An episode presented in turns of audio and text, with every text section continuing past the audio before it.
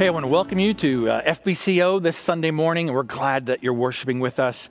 If you're here for the first time or a guest uh, and you want to find out more about our church, just text to connect.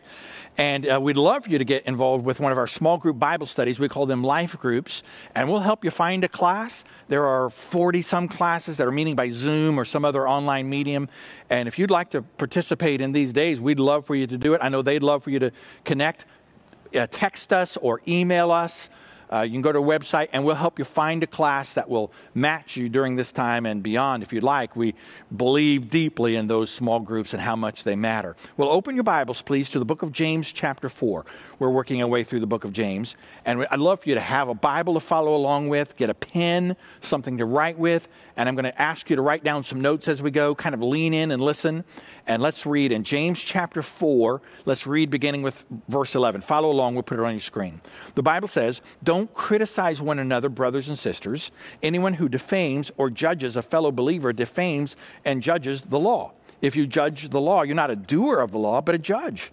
There is one lawgiver and judge who is able to save and to destroy. But who are you to judge your neighbor? Come now, you who say, Today or tomorrow we'll travel to such and such a city and spend a year there and do business and make a profit. Yet you do not know what tomorrow will bring, what your life will be, for you are like a vapor that appears for a little while, then vanishes. Instead, you should say, If the Lord wills, we will live and do this or that. But as it is, you boast in your arrogance, and all such boasting is evil. So it is sin to know the good and yet not do it. Well, the Bible talks here about how to use your life well, and I want to talk with you about four ways to use your life well. Here's what the Bible says. We just read these verses. Your life is like a vapor that appears for a little while, then vanishes. I mean, that's how life is. Just that's how life is. And so let's talk about how to use your life well, this only life you get in this world before we face eternity. And let's talk about four ways to live your life well. One of the movies that our family watches, sometimes you know a family will watch a movie more than once. We've watched this movie several times over the years. It's called Groundhog Day, and it's got Bill Murray in it. Some of you have probably seen that old movie. And it's a guy who lives the same day over and over and over again. Feels a little bit like that during these days of quarantine, I think, for some. But it's just living the same day every day. No matter what he's done, he wakes up to the same day and repeats it. It doesn't matter. Eventually, he realizes, man, if he gets in trouble or goes to jail, he, the next day he starts fresh and new. And so he starts to live for himself, which is, of course, how many people in our culture live their lives. What's in it for me? What do I want? What do I get? What do I have? Many people live that way. But eventually, he finds that to be dissatisfying. And he begins to look for something more. And he begins to see that he, ne- he needs to live his life for something more than just what he can get for himself. And that's when life begins to change for him. God in heaven has given you this life, this one life in this world. And he wants you to, to use it well. So let's talk about four ways to live your life well, to really have the kind of life that you want, that God wants you to have, and that you want to have deep inside. Let's talk about these four principles together. Let's write these notes. If you have your pen right there with you, write this down first. Build up rather than, than tear down. Build up rather than tear down. If you want to live your life well, you're going to have to build up rather than tear down. Notice what the Bible says in verse 11 don't criticize one another, brothers and sisters. Boy, does that sound countercultural? Because our world, our generation is a day of criticism um, our social media is about so often criticizing something you don't like. Politics is about criticizing others. I mean, it's, it's really such a part of our society. And Christians often spill into this. But the Bible says to us, in the middle of a, of a critical spirit culture, the Bible says, don't criticize one another, brothers and sisters, family. Don't criticize one another. Anyone who defames, verse 11 says, Anyone who defames or judges a fellow believer defames and judges the law. So we're sinning not just against someone else, but against God who gave us the law, God who gave us the responsibility. He's the one, under the inspiration of the Holy Spirit, who says to us, Don't criticize one another. And so when we do, we're sinning not just against the person we criticize, but we're sinning against God Himself.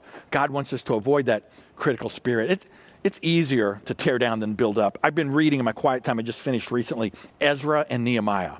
And those are two great books of the Bible, and they talk about the time when Israel had been judged by God. They were sent off into captivity, And then uh, when they came back, the walls of, the, of Jerusalem had been torn down, and they were going to rebuild. In the story of Nehemiah, he rebuilds the walls and begins to work on the temple and all that needs to take place. You know, it didn't take any extra effort to tear down the walls. That's easy. It happens through neglect, through focus on the wrong things, through turning away from God. That's easy. But building up takes some effort. And the Bible is saying here don't criticize, don't tear down, but build up. God in heaven made us, puts us together, and causes fellowship so we can build each other up. It doesn't take anything to tear down. The world is always tearing down, sin is always tearing down, neglect is always tearing down. But God wants us to build up. And so let's talk about how we can build one another up. We can do it in three ways. First, with compassion. With compassion, it's hard to love deeply and criticize deeply at the same time. Have you noticed that? It's hard to do those things at the same time. A critical spirit and a compassionate spirit just don't go together. So when we really have compassion for others, we begin to love them, care about them, and begin to understand them and, and pour into them. And we want to naturally build them up instead of tearing them down. Uh, how often we get this wrong? God wants us to, to, to deeply love, to deeply care. We're brothers and sisters in Christ, and He wants us to care deeply. I don't know about you, but sometimes, and I love my wife. I love Vicki. Vicki and I have been married a long time now. We love each other, and we're in thick and thin, sequestered together, so to speak, in these days and I'm grateful for her. I will find myself sometimes, however, giving her unsolicited advice. Am I the only one who does that? Unsolicited advice. How she could do something differently or better. You know, I'm impatient often. And you know when I do that, she doesn't always she doesn't always appreciate it so much, my unsolicited advice. But there is a I love my wife. And so sometimes when I find myself with a critical spirit, and that's what often happens in, with what we call unsolicited advice, when I find myself with a critical spirit with her, uh, I don't find that a satisfying part of our relationship, nor does she. And instead, God in heaven convicts me of this because he wants me to build her up. That's one of my responsibilities as her husband. That's one of the responsibilities we have with other believers to build them up will never be satisfied with the critical spirit. Tearing down happens easily. God made us, puts us together to build up. And God wants to use us to build up. And when we have compassion and genuine love, that is our heart and spirit. You'll know, you'll know they are my disciples, Jesus said, by their love. By their love. Compassion matters. And then we build up instead of tearing down with care one of the great things I love seeing is people caring for others. I've heard some great stories from people at, at FBCO during this time about caring for neighbors or someone who's more vulnerable or helping someone with something as simple as groceries or, or using a moment like this to point them to the love of the Lord or to the message of the gospel. I love that. I love that. We ought to care for others. It's one of the ways we build up the reason the walls of Jerusalem fell was because no one cared. No one cared for those walls and, and provided for them. And over time, through neglect, they began to fall apart. God wants us to care. God wants us to serve. You know, God made you to serve. You will never be satisfied just to get and just to have and just to receive. You'll never be satisfied with that. You will never be satisfied, Christian, if it's just about you. You will never be satisfied. In fact, that's the sure way to a critical spirit. God in heaven wants you to serve and to give and to care for others. And then we build up instead of tearing down with connection. It's one of the reasons why the Bible says something like this um, Don't criticize one another, brothers and sisters, your family. You, that's the kind of relationship you need. Anyone who defames or judges a fellow believer defames and judges the law. Fellow believer, we're in this together. We're connected. It's one of the reasons why I've emphasized so often uh, life groups, how much they matter and how important they are, the value of them, the, the reason God puts us together. I, I know that, that it matters. In these days when we just connect through some social media, I mean, it's better than nothing. I, I, it is. I'm thankful we can do it. One day, of course, face to face. Now, one of the purposes of the church is to build up brothers and sisters. It's one of the reasons God made the church. And I want you to ask God, God, would you help me to build up? Am I, am I by a critical spirit tearing down, or am I building up with my compassion, with my care, with my connection? Am I building up? And God would use and bless and honor that. Build up rather than tear down. There's a second principle I want you to, to note about how you can use your life well, and that is to obey rather than judge. Obey rather than judge. Verse 11 says it like this If you judge the law, you're not a doer of the law, but a judge. There's one lawgiver and judge who is able to save and to destroy. But who are you to judge your neighbor? The Bible's reminding us here that God wants us to to do the law, not judge. We're not the judge, we're the doer of the law. And so we're to we're to put this into practice. Do you remember back in James chapter 1 verse 22? If you have uh, been in our church for a while, when we were preaching through James 1, we got to this verse B. The Bible says in James 1:22, "Be doers of the word and not hearers only."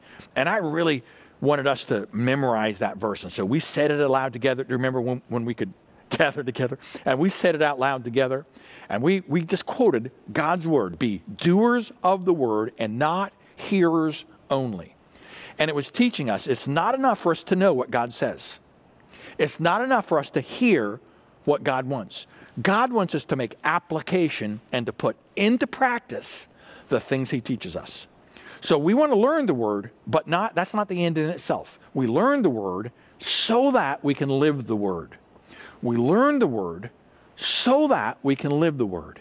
And if we're not living the word, then there is a terrible disconnect in our lives because being a hearer of the word is not enough. Remember that verse be doers of the word and not hearers only. And so let's talk about how we can obey rather than judge. Two, two ways. Number one, focus on personal obedience. The Bible says if you judge the law, you're not a doer of the law, but a judge. You're focusing on the wrong thing. You're focusing on the wrong thing. Here's what happened for me. I mean, I was clever as a boy with my brothers. I have three brothers.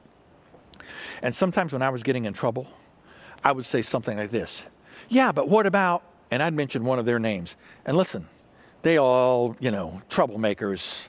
I, I hope they're watching as I preach this because they all they all needed they deserved all the trouble they got into from our parents. But you know what my, what my parents would do when I tried to deflect and I'd say, "Hey, what about what Don or Dave or Dan did? What what about them? All D's. Isn't that a confusing way to do it? What about what they did?" My parents would say something like this. They were clever about this. They'd say, "Hey, we're not focused on what Dave did or what Don did or what Dan did right now. We're focused on what Doug did right now." And we want you to focus on this. We want you to focus on your behavior and on your obedience and not on someone else. Now, I've just discovered this along the way in my Christian life. I can spend all my time focusing on the problems of others. But you know who the biggest problem for me is? It's me.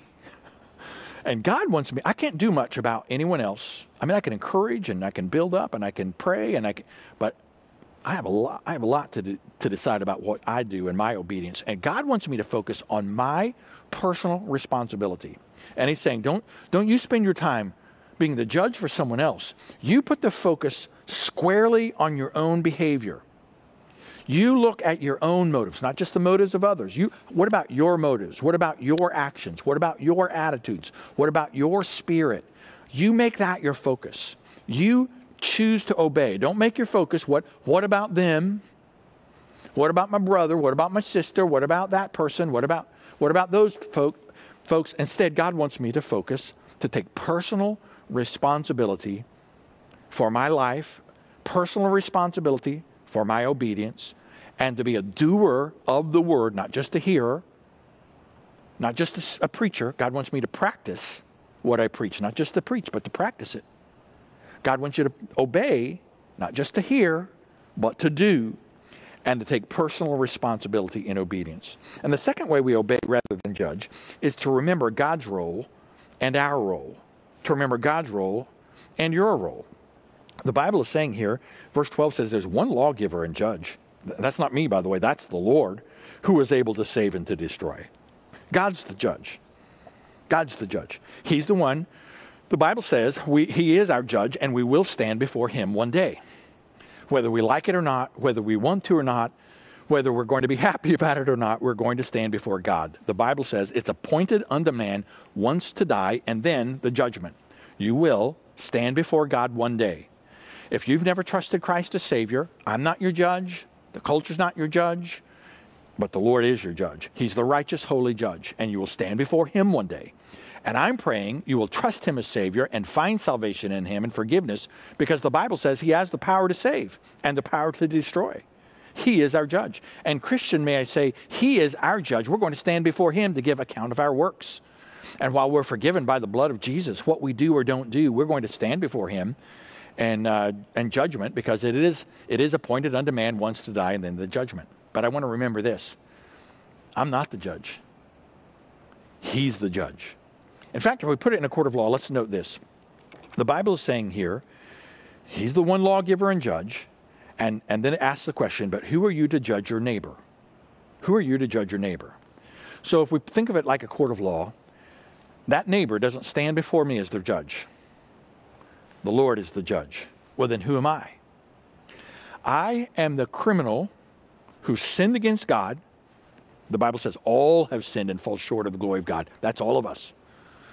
And I can be acquitted by the blood of Jesus. I came to realize when I was young that I was a sinner who needed a Savior. And here's what I did instead of just depending upon, myself or ignoring it or, or just covering it with some religious acts, I did what the Bible tells me I need to do in order to be saved. I repented of my sin. I placed my faith in Jesus, who died for me and rose from the grave for me, and I gave my life to him. I asked him to save me, and he did. Friend, I want that for you.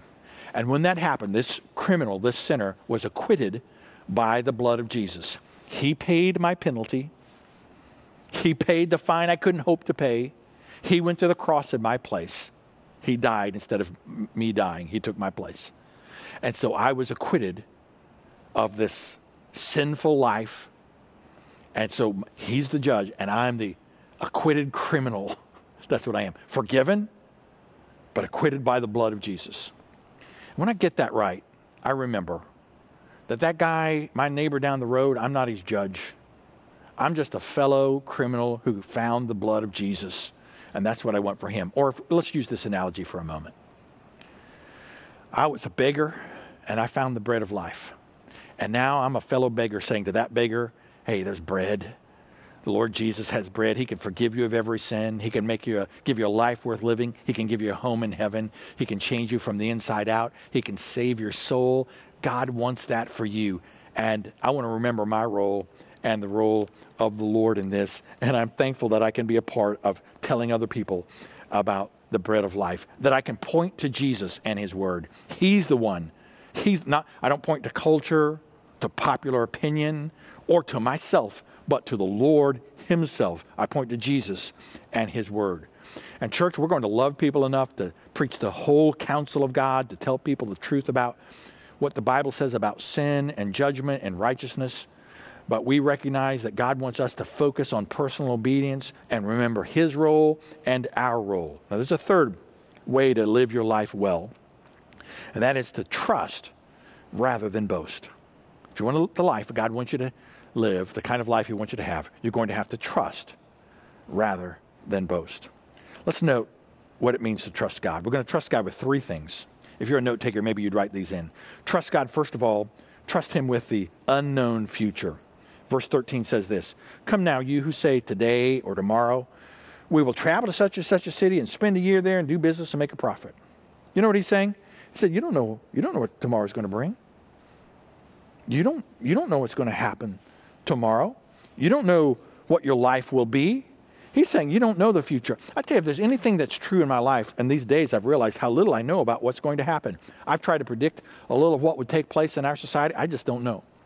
I know, uh, you know, I know the uh, the details of where we are right now. I follow along with the news like everyone else, but I don't know. I've found myself having difficulty predicting the future. I don't know for sure when we're going to be together. We've tried to think about every contingency and make plan after plan after plan, but we just don't know all the details about when and where and how and what. But we do know who holds the future. I'm not very good at predicting the future, but I know who holds it. So some years ago, some of you know I'm a Cardinal fan. Do you remember when baseball, people used to play baseball and gather in stadiums and such? And uh, I've always, you know, followed Cardinal baseball all my life. Well, I had a year. I came home. I was, went to opening day. A friend gave us gave me some a ticket, and I went to opening day. And I came back and told Vicki, I said, you know, I just don't think the Cardinals are going to be very good this year. And they weren't most of the year. This is the year 2011. 2011, they just were up and down and just struggled and scuffled way out of first place, way into the year. And then they got hot late in the year and they just started winning and winning and winning and winning. And the next thing you knew, they were the World Series champions. Now, I didn't predict that very well, did I? I didn't know what the future held. I'm not very good at predicting the future right now. I don't know what the future holds for my life or your life. But I know who holds the future. I know who knows the future. And one of the reasons I want to trust God is because He knows in a way that none of us can the future. And so instead of boasting about our abilities, we want to trust the Lord with the unknown future. And secondly, we want to trust the Lord with the limited time. The Bible says in verse 14, uh, You are like vapor that appears for a little while, then vanishes. He's saying that's what your life is like. It's like a vapor. You know how vapor comes? Maybe um, some fog will come up, roll in in the morning, and then the sun comes out and burns it off, and it just, just moments. You know, like a little wisp of wind passing through, just a few moments. That's what life is like, he's saying. You're not going to believe this for someone as someone as uh, tender aged as me. I just turned, just recently, I turned 60 years old. That used to sound old. It sounds so young now. Oh my goodness, you young whippersnappers at 59. uh, my, you know, my life has just gone like this.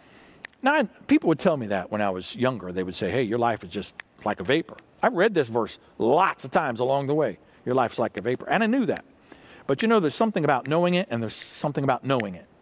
And the longer you live, you realize, man, life just keeps going year after year after year. And you realize that you never get those years back. And once they're gone, they're gone. Once this day is over, this day is gone. So this day counts. And what I do with this year matters. And God is reminding me to trust Him with this year. I don't know what the future holds. And I don't know how long God will keep me in this world. I'm 60. I may have lived a, for one third of my life already. I mean, for all I know, I mean, it's, it's hard to predict these things. I don't know how long the Lord will tarry or how long God gives me. I just know He gives me now. There's no promise about tomorrow. The promise is about now. One day in eternity, of course, but in this world, life is limited. And so God is saying, use your time well. And then he's saying, trust God with the path to follow. Verse 15 says it like this Instead, you should say, if the Lord wills, we will live and do this or that. You know what I'm discovering more and more is what matters most is what does the Lord want? Not what's the easiest way. That's not the most important thing. Not what have we always done. Not what do I like most. Not what do I want. What matters most is what does the Lord want? What is His will? What is God's will for my life? What is God's will for my church? What is God's will for my direction? What is God's will for my future? And as I focus on that, boy, things come into perspective so much better. When I get that right, God, I don't know what the future holds, but you hold it. So this day I want to take the steps to follow you. And then tomorrow, as you give me tomorrow, I want to take the steps to follow you. And God, I don't know the way the path goes, but when you point this way, I want to follow that way. And when you point this way, I want to go that way. And Father, I want to follow your will and your purpose and your direction and your plan. And when you get that right, and God honors that, and God blesses that. The most important thing is not what's easy, what's comfortable, what's traditional, what's been normal, what's been usual, what do I want, what, I, what is it that God in heaven wants for me? God's will matters for your life. And I want you to find his will and trust him. You know, this, this passage really is talking to us about humility. It says, uh, all such boasting is evil, verse 16 says. It's talking about being humble enough to recognize that we need to trust rather than boast. Instead of pride, I can do it on my own, I don't need God. How many have said that in this world? How many? But how much better to say, God, I need you all the time, whether I see it or not. I need you. I want to depend upon you, and I want to trust you, and I want to follow you. And then there's a fourth principle about how to live the kind of life, how to use your life well, and that is to uh, act rather than wait. Act rather than wait. Verse 17 is a powerful verse. So it is sin to know the good and yet not do it. It's not just sin, not just the sins that we commit, the sins we omit here it's saying. It's talking about the danger and the tendency to be passive instead of active, to miss God's best for our lives. Sometimes just by being passive, I've just missed God's best for my life, what God wanted me to do, how He wanted me to, to act, and what He wanted from my life. And if you're not careful, just by doing nothing, just by omitting, you can miss God's best for your life. Can I just say a word to you men here, you women can listen as well, but you men, there's a tendency for us men to, sometimes this applies to us, to be passive rather than active in critical times. I remember reading the story of Adam and Eve so many times, and Eve takes the forbidden fruit and she eats and sins against God, and then Adam sins. And I've always pictured it sort of like Eve was being tempted and she gave in and sinned, and then she must have, you know, maybe she talked Adam into it, but that's not how the Bible tells us it happened. While Eve was being tempted, and and eventually succumbing to the first to the first sin. What was Adam doing? Was he was he far away? No, by her side, saying nothing. That that first step towards being passive, and then the step towards committing sin. And ever since that, we've had a tendency, men, to be passive when we ought to be active, to be passive about the things that count, that count and matter. And God wants us to act instead of waiting. He's saying, I want you, when you know the right thing to do, you you do it. Act. You be a witness instead of just being silent. You serve instead of just watching someone else. Get involved instead of just being on the sidelines. See that God in heaven wants to use you to make a difference in this world. Don't just wait for others to serve. You serve. Use your gifts and your talents and your abilities and your resources for the glory of God. And men and women, those of us who name the name of Christ, God in heaven reminds us there are things for us to do with faith. Not just to know and not just to be, but to do. It's an active faith. As long as He gives us breath in this world, we're acting in faith and serving Him and doing what He wants us to do. And that allows us, with this, this life that's like a vapor, to have the kind of life God wants us to have, to use our life well. I want that for you. We're going to bow together in a word of prayer. If you're here listening to these words, not here physically, but you're right, right where you are, you're listening to these words. Maybe you're lost and you've never been saved. And I want to ask you today to give your life to Christ. When we bow together, would you just repent of your sins? God, I want to turn from that. I believe you died for me and rose from the grave. Just say that to him. Tell him that and then give your life to Him. Lord, I want to surrender my whole life, everything I am to you, and ask you to save me. And He'll do that. And when we pray, Christian, would you say, God, you've given me this one life in this world to live. Would, would you help me to use it well, to live it fully for your glory? Let's pray. Father, thank you for your word, for the power, for the truth, for the hope that it gives. Lord, we thank you that you teach us through it and you show us how to live the kind of life you want us to live. Help us, Father, to follow you and to live the kind of life that counts. In the name of Jesus, we pray. Amen. Hey, if you prayed to receive Christ as Savior, we'd love to hear from you. Text us, email us. If you, if you need some help in some spiritual matter, you let us know. We are delighted to help in any way we can. We'll help you find a life group or any of those things. I hope you'll have a great week and serve the Lord well. We appreciate you being a part of FBCO this Sunday morning. God bless you. Uh, uh, serve Him well and uh, live your life for the Lord. And you join us every every week as we open God's Word together. Thanks for being with us today.